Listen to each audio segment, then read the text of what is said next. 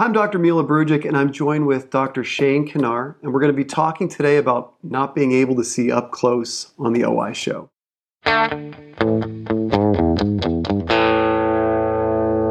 Shane Kannarr, what a pleasure to have you on. Um, you are you are the man, the the the, the legend, the myth, um, the person that's behind all of the technologies and the products that we seem to at some point get in our hands. You've uh, You've developed this awesome private practice. You're, you're just doing a lot of clinical research. Um, if you could just share with the audience a little bit more about your practice, your passion, and what you really spend your time doing in your office. Yeah, we, you know, I have a great diverse practice with my two partners and myself. We're in Pittsburg, Kansas, so kind of rural America. Uh, we're taking call for both the hospitals in our county. We're handling most medical care that comes. We have a surgeon come in and probably about six years ago, I got really involved. Well, actually, 10 years ago now, I got really involved in clinical research. And that started with contacts and has now grown into pharma and device. And it's just an aspect of our practice I really enjoy, not only seeing what's coming to the market today, but what might be coming to the market in three, four, five years. Oh, that's great. That's great, Shane. And I and I can sense like even I can sense your passion even when you talk about it too. That's that's awesome. Now, um, so let's let's talk about some of the new stuff that, that we're expecting to see in the next one, three, five years, and that is this whole new category of correcting vision up close. I mean, really, right now, and I'm already sharing this with patients. You have two options. You have glasses, and you have a few options when it comes to glasses, and then you have contact lenses, and you have a few options when it comes to contact lenses. But there's going to be a third option soon, and that's the advent of presbyopia drops. Tell us a little bit about. Um, the drops, really the category, how it's going to work, and and what you foresee its role is in our practices. Well, well, just like you mentioned, you tell patients there's classes and maybe a couple options in that. I think we're going to see the same thing in presbyopia drops. What's really emerging and, and what's really caught my interest right now is how can we work with a pinhole? And you know, if you think about all those op- options you had, and including surgery and IOLs, everything's been refractive in nature. And really, that goes back hundreds of years. But what if we start to look at a pinhole and how that changes depth of focus? And you know, we we do that in our offices routinely. We pinhole a patient to get their best corrected vision, but that's at the spectacle plane, and we really limit field. And then for a while, we looked at moving that back to the corneal plane, and we looked at corneal inlays. And I think we've seen there's maybe some new technology coming, but a lot of that's kind of been on hold. But what if we move that pinhole even further back to the iris plane? If we do that, if we use the natural eye to do that, we we not only provide that increased depth of focus, we don't limit visual field. So as a 49 year old, what I'm going to tell you is if I can see my phone in that intermediate range and still have great visual field at the distance, man, I'm pretty happy.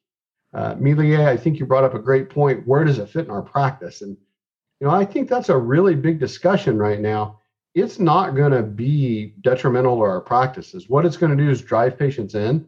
You know, uh, uh, everybody my age is looking for a better solution because there's always been some compromise. And I'm not saying this drop won't have compromise too, but it's the next step. And it allows us to offer them another option. And maybe it gets them through the workday with really functional vision. And they still need the progressives you mentioned. Or maybe we can use the drop and see benefit or drops and see benefit with their soft contact lenses.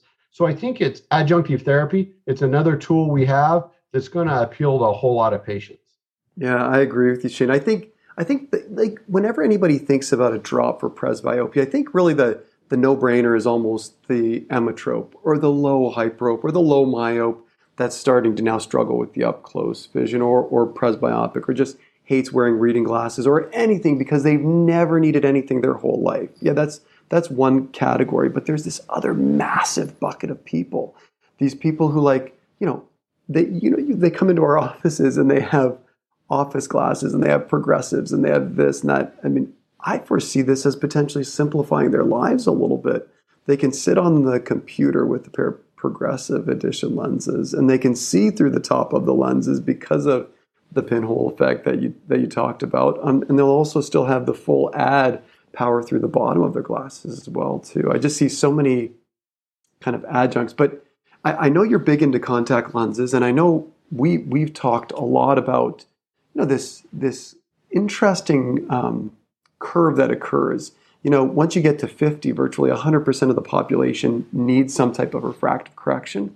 But when you look at the contact lens wearing curve, it actually drops. So between the ages of 40 and 50, you don't see a curve that um, mimics the need for refractive error. You actually see it going the other way.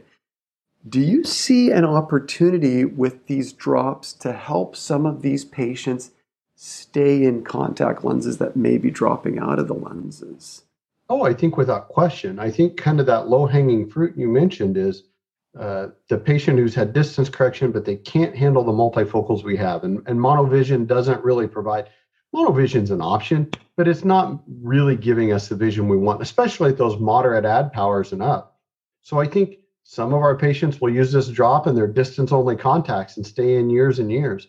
It's not really been looked at yet, but personally, I'm interested to see how this pinhole effect plays into that center near design that we see in all of our contact lenses. Because maybe we make that near better the eight hours are at work. And then as that starts to open up and the drop uh, kind of get through its cycle, we return distance vision and they're really comfortable. I just think there's so much opportunity for optometry to begin to look at where this drop plays a role. And you mentioned patients. There's over 100 million patients that fit in this category there's a lot we can do. And, and I think we can develop these protocols quickly. Yeah, I, I think we're going to have to, Shane, because I think the demand for this technology and this this solution is going to be there. I think the the most important that we can, that the thing that we can do as clinicians is understand how to position it um, to patients so that they can make the best decisions possible for themselves. Well, and I think if you start to look, and I mentioned categories in the the presbyopia solution. There's other technologies. Maybe we look at how we can impact the lens, or maybe we restore more accommodation. And I think as a profession, we need to start leading these discussions with our patients. So when they see the commercials, when they hear their friends talk about it, they're associating us, us with it. And I think as a profession, it's really important we start to put ourselves in the driver's seat. This is our wheelhouse. Let's embrace it and and kind of maybe even re- reinvigorate ourselves a little bit in practice and say, hey, we have another option for you. Yeah, Shane, it's interesting. I have to share with you a quick story. This is literally before I went to optometry school. My father worked at Chrysler's, so he worked on the line.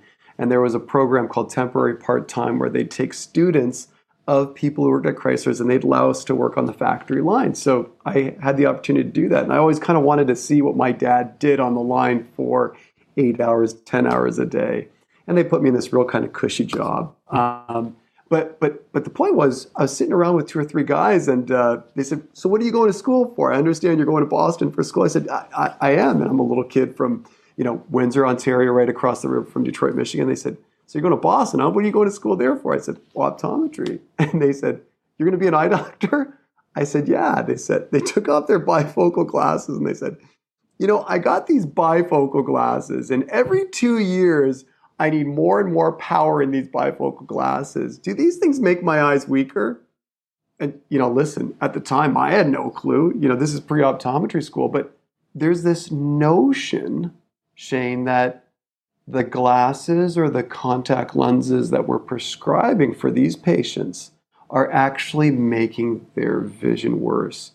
How important is it? I mean, when you're educating or you're talking to your presbyopic patients, how important do you feel it is to set the expectation so they know what to expect over the next one, five, ten years, regardless of the influence of what we do, that this is just a natural process that's happening? Oh, I think it's a discussion we always have. And, you know, one of my favorite phrases is uh, the journey through life. You know, and, I remember when I first got in practice. I Jane, you say that you say that very delicately and gently. When I need deli- when I need information delivered about age-related changes, I'm going to come to you to, to deliver that to me. So, tears. I had first gotten out of school, and I was talking to my mom and doing her exam, and I said, "At your age," and and I remember her pointedly saying, "If you're going to be a success, you better find a way not to say at your age, because every doctor says that." And so I've started saying it as the journey through life happens, these changes are going to progress and there's nothing we can do. Glasses, contacts are not going to make it better or worse. We're just addressing your need now.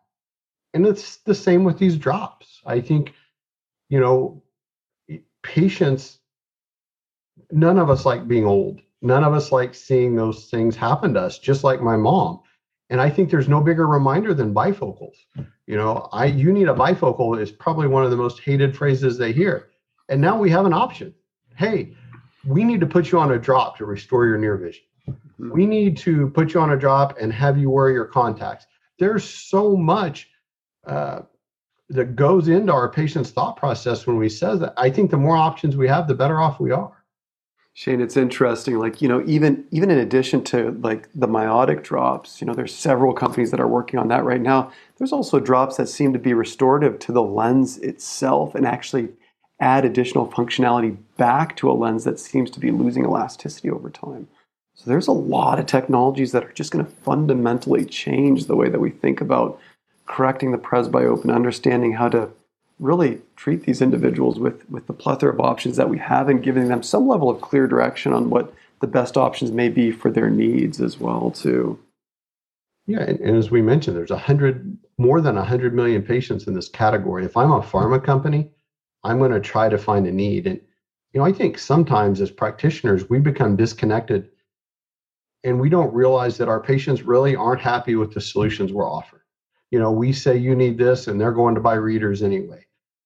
And I think that's starting as the more and more people we see in that 40 up age group, the more that displeasure is being shared. And I think uh, industry is starting to look at that and try to find options for us. Shane, uh, my, my, one of my senior partners several years ago, um, he shared with me, said, it's interesting, Neil. He goes, your your practice will kind of have a bell curve around your age category just because of the people that you know in town, et cetera, and the practice that you build. And and he's right. And I'm 45 right now, so there's a lot of my close friends that are now coming to me for help and, and questions about this. And it's encouraging to know that we're going to very soon have options that are very, very different than what we have today to either supplement what we're currently doing or to potentially provide other options for these patients other than what they're currently doing. And that, that I think is personally exciting for me. Well, and I think we're also going to start to identify disease earlier because if we have options to bring these patients to our practices, Great. they're going to be coming annually. We're going to identify disease earlier. Uh, and to your point of your senior partner, don't you find yourself much more empathetic with the presbyope than you were at 30? You have no idea how much burden that really is until you're a presbyope yourself. Shane, that's a real way to stick the knife right to the chest. I'm ahead of you, so I understand. Although saying that at 45, I still am not presbyopic. Now, I'm either an early denier or I truly am functioning where I'm supposed to be right now. But regardless, I still don't need correction yet. But I think something's going to change in the next several years on that, Shane you know, I started wearing correction when my scribe was so frustrated because I kept having to have her turn up the lights in the exam. Room. You have to do something. And lo and behold, she was right. So I think you're probably in the, the strong denial category, but you'll get there. Well, Shane, there's an easy solution to that. Get a new scribe. On that note, Shane, um, it, has been such a pleasure. You are just such a wealth of knowledge. We definitely want to have you back on the show. Um, we definitely want to continue this conversation and discussion because it is evolving very, very quickly. And thank you, audience, for being and joining us on the OI show. Make sure to subscribe to our channel. Make sure you're hearing all the podcasts. And Shane, my friend, thank you so much for being here with us. Thanks for the opportunity. It's always great to talk to you. Yeah.